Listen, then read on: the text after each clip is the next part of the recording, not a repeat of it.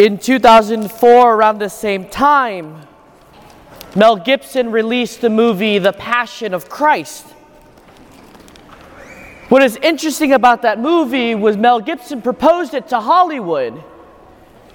And Hollywood told him that this kind of movie with this topic or theme would be irrelevant and end up failing in the movie theaters. So he decided for himself that he was going to invest his own money into making this movie himself. So, up to this day, that movie, The Passion of Christ, has made $612 million worldwide.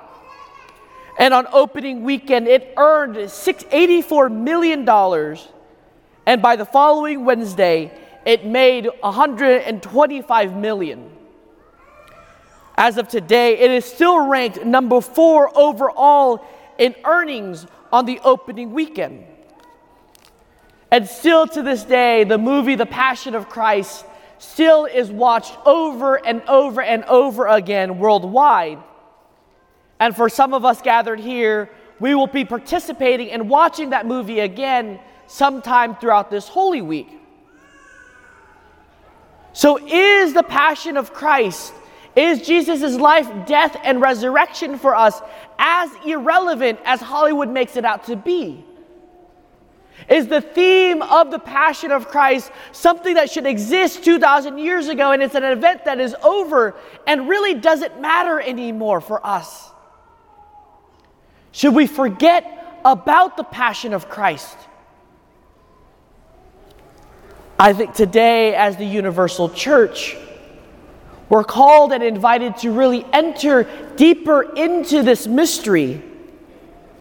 So, the question for us to begin to ask ourselves and reflect on together is what is our disposition and what is our framework when it comes to the celebration of Holy Week? And what are we going to do with that disposition this Holy Week? Because the challenge we have with Holy Week is sometimes it doesn't feel like it's holy. It doesn't feel like any other week. It's just another week in the, the calendar year. It's another day in the 365 days of the year. It really plays no different for us. Maybe for some of us, it's just another obligation that we have to be at, to attend, to participate in.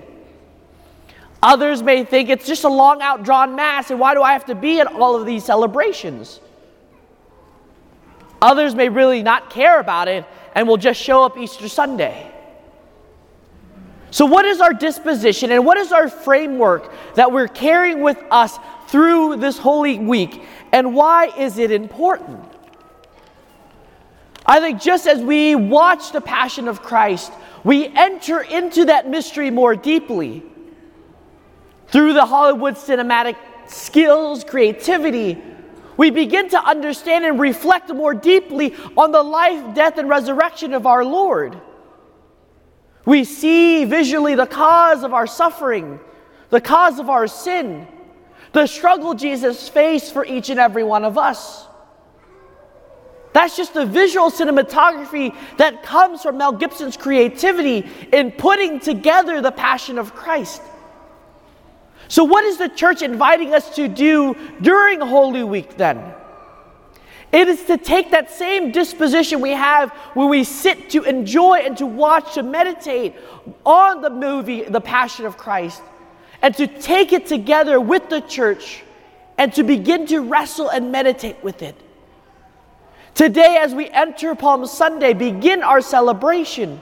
We recall and reenact and remind ourselves of Jesus' entry into Jerusalem. But we hear in our gospel reading today that entry into Jerusalem is going to lead him somewhere. And that somewhere is his death on the cross. But the focus for us today is not his death itself, but how we ourselves can begin to plug ourselves into the different parts and to the different aspects of the passion narrative.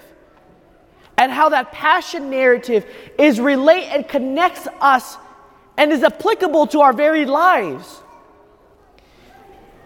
If we heard and were attentive at the beginning, the crowd begins to ridicule Jesus.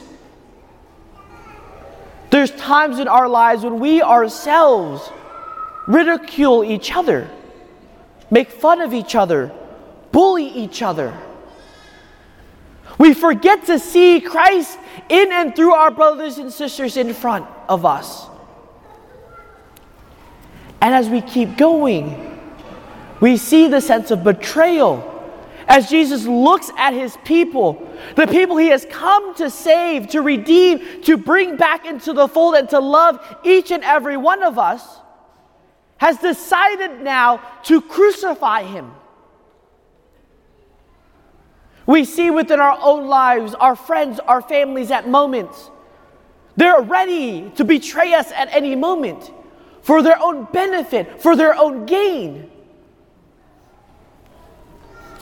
We then see the exchange between Pontius Pilate and Jesus. So many times within our own lives, we wash our hand clean of the wrongdoings. We're so afraid of others that we just stay away from all the issues of the world. We're not confident and proud enough and bold enough in our own faith, in our own lives, to stand up for what is wrong. People around us, like Pontius Pilate's wife, sends a message to him saying, I've had dreams. You're, what you're going to do is wrong. He is a righteous man. We have friends and family tell us, hey, doing that will be wrong. Doing that is going to lead you to disaster. Doing that is not going to bring you any benefit and gain. But what do we end up doing? Nah, you're crazy. You don't know what you're talking about. Nah, I'm going to just do it. I want to learn myself. We lead ourselves into the struggle. The next thing we see is Pontius Pilate asking the crowd, Are, Who do you want me to release? Jesus Christ or Barabbas? We're so easy in our own lives to take on what is easy of the world and ignore Jesus. We want to take on what we want in our own lives and not accept Jesus for who he is. We want to push away Jesus because we know it's going to be hard. We want Barabbas because what Barabbas represents is that of the world. The things that are, make, are going to make us feel good about ourselves. The things that we want to do for ourselves that aren't going to hinder us from being truly free.